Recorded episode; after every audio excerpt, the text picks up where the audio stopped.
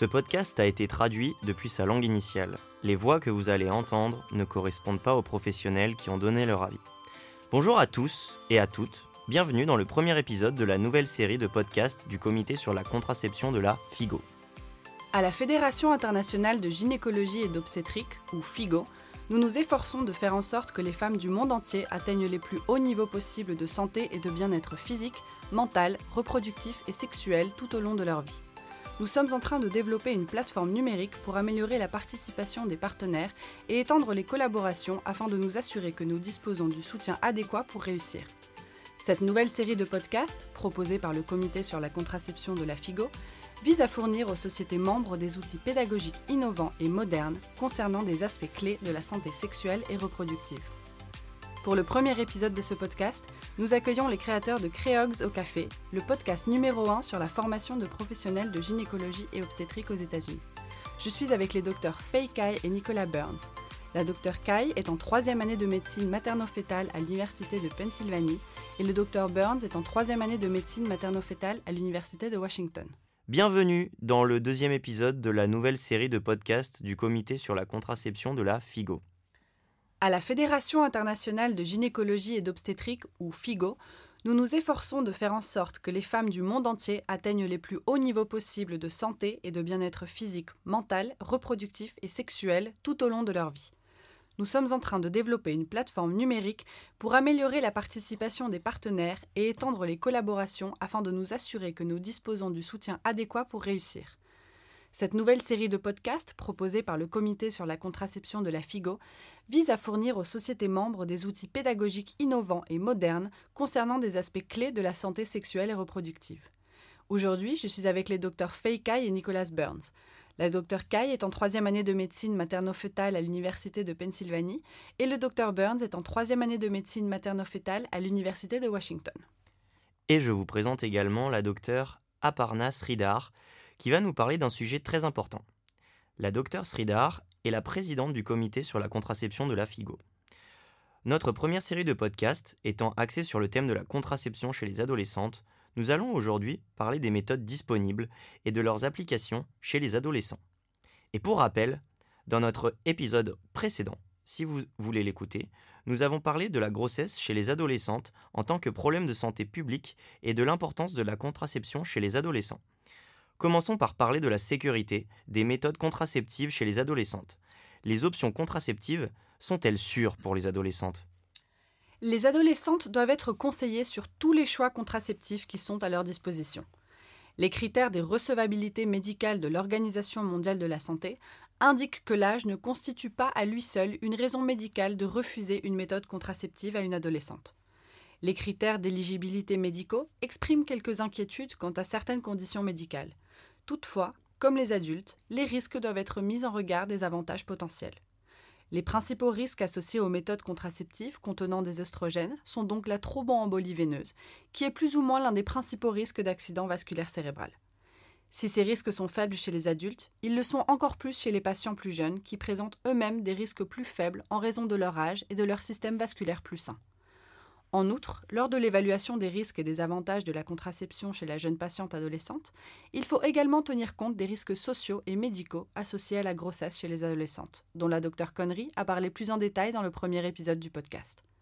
L'OMS a également publié une sélection de recommandations pratiques qui expliquent le qui, le comment et le quand utiliser diverses méthodes contraceptives disponibles aux États-Unis.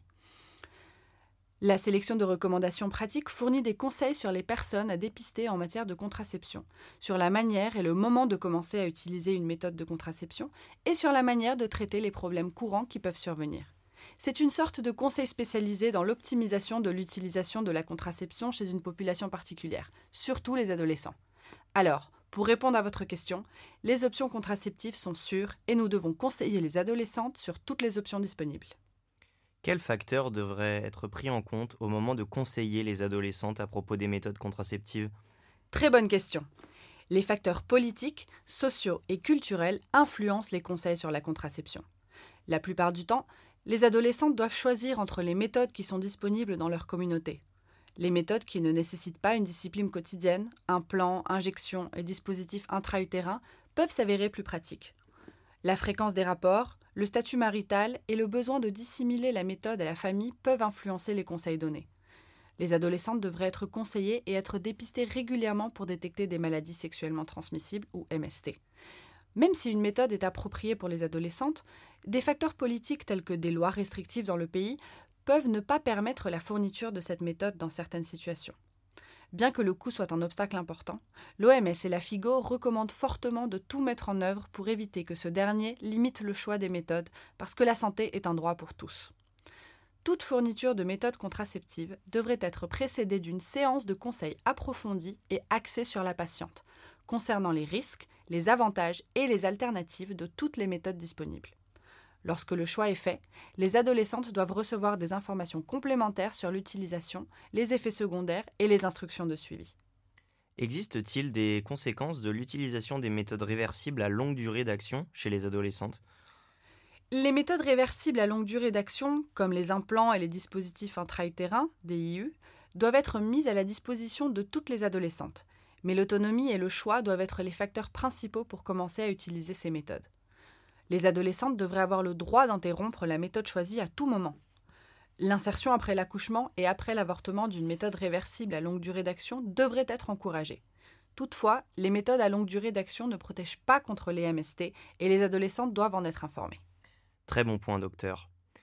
Parlons maintenant des dispositifs intra-utérins ou DIU. Est-ce que les DIU ont des taux élevés de complications chez les adolescentes? Non, les DIU sont sûrs et ont de faibles taux de complications. Ils peuvent être placés immédiatement après une grossesse, une fausse couche ou un avortement chez l'adolescente, y compris pour espacer davantage les grossesses. Il est très important d'effectuer un suivi en amont pour examiner la modification de la fréquence des saignements avec les dispositifs intra-utérins hormonaux et non hormonaux, en particulier les DIU.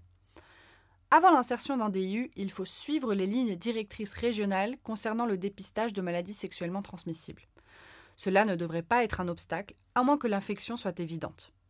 Il est important de rassurer et de conseiller les adolescentes sur le retour rapide à un état de fertilité après l'extraction du dispositif, sans séquelles à long terme.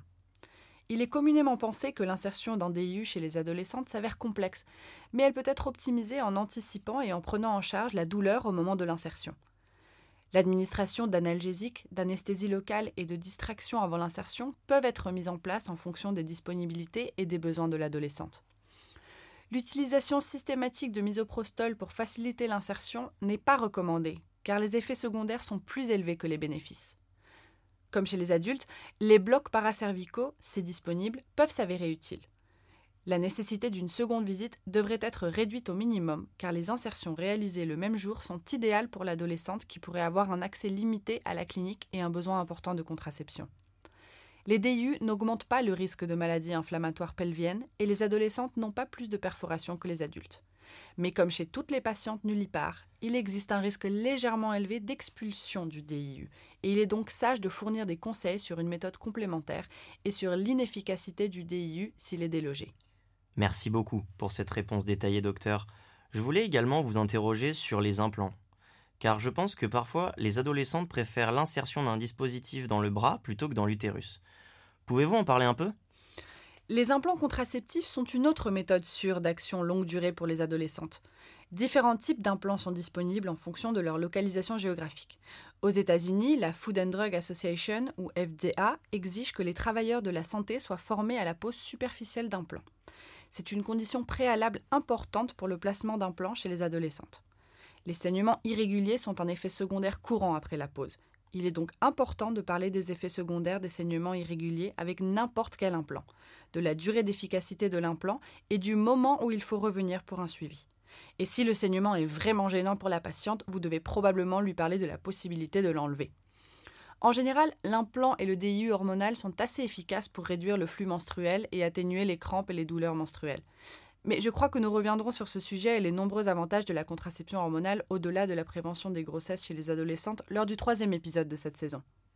Super, parce que nous avons beaucoup de questions sur les avantages de la contraception. Avant de terminer cet épisode, il est important de parler de la manière d'entamer les conversations sur la contraception. Le diagnostic de grossesse est-il un prérequis pour commencer une méthode contraceptive chez les adolescentes Doivent-elles faire un test de grossesse? Les recommandations pratiques relatives à l'utilisation de méthodes contraceptives publiées par l'OMS indiquent que le diagnostic d'une grossesse est important chez les adolescentes sexuellement actives, mais le prestataire peut être raisonnablement certain que le patient n'est pas enceinte si elle ne présente aucun symptôme ou signe de grossesse, et répond à l'un des critères suivants. Elle n'a pas eu de rapport sexuel depuis ses dernières règles normales. Elle a utilisé régulièrement et correctement une méthode contraceptive fiable. Elle se trouve dans les 7 jours qui suivent le premier jour de ses règles. Elle se trouve dans les 4 semaines suivant un accouchement, pour les femmes non allaitantes. Elle se trouve dans les 7 premiers jours suivant un avortement ou une fausse couche. Elle est pleinement ou presque pleinement allaitante, en aménorrhée et à moins de 6 mois d'un accouchement. Et si elles remplissent tous les critères, je veux dire les critères qui dépendent du scénario clinique et qu'il n'y a pas de signes et de symptômes de grossesse, je ne pense pas que nous ayons absolument besoin d'un test de grossesse. Et c'est là que je pense que vous pouvez supprimer ces, obstacles en termes de distribution de contraceptifs. Mais si vous êtes préoccupé par la possibilité d'une grossesse, oui, nous devons faire un test de grossesse pour nous assurer que l'adolescente n'est pas enceinte à ce moment-là. Merci d'être venu sur le podcast Docteur et de nous avoir parlé de ce sujet très important. Maintenant que nous avons parlé des méthodes de contraception et de leurs aspects pratiques pour les adolescentes, nous discuterons plus en détail des avantages et des risques spécifiques aux adolescentes dans le prochain épisode. Vous pouvez également trouver des références pour ce podcast dans notre description ainsi que sur le site web.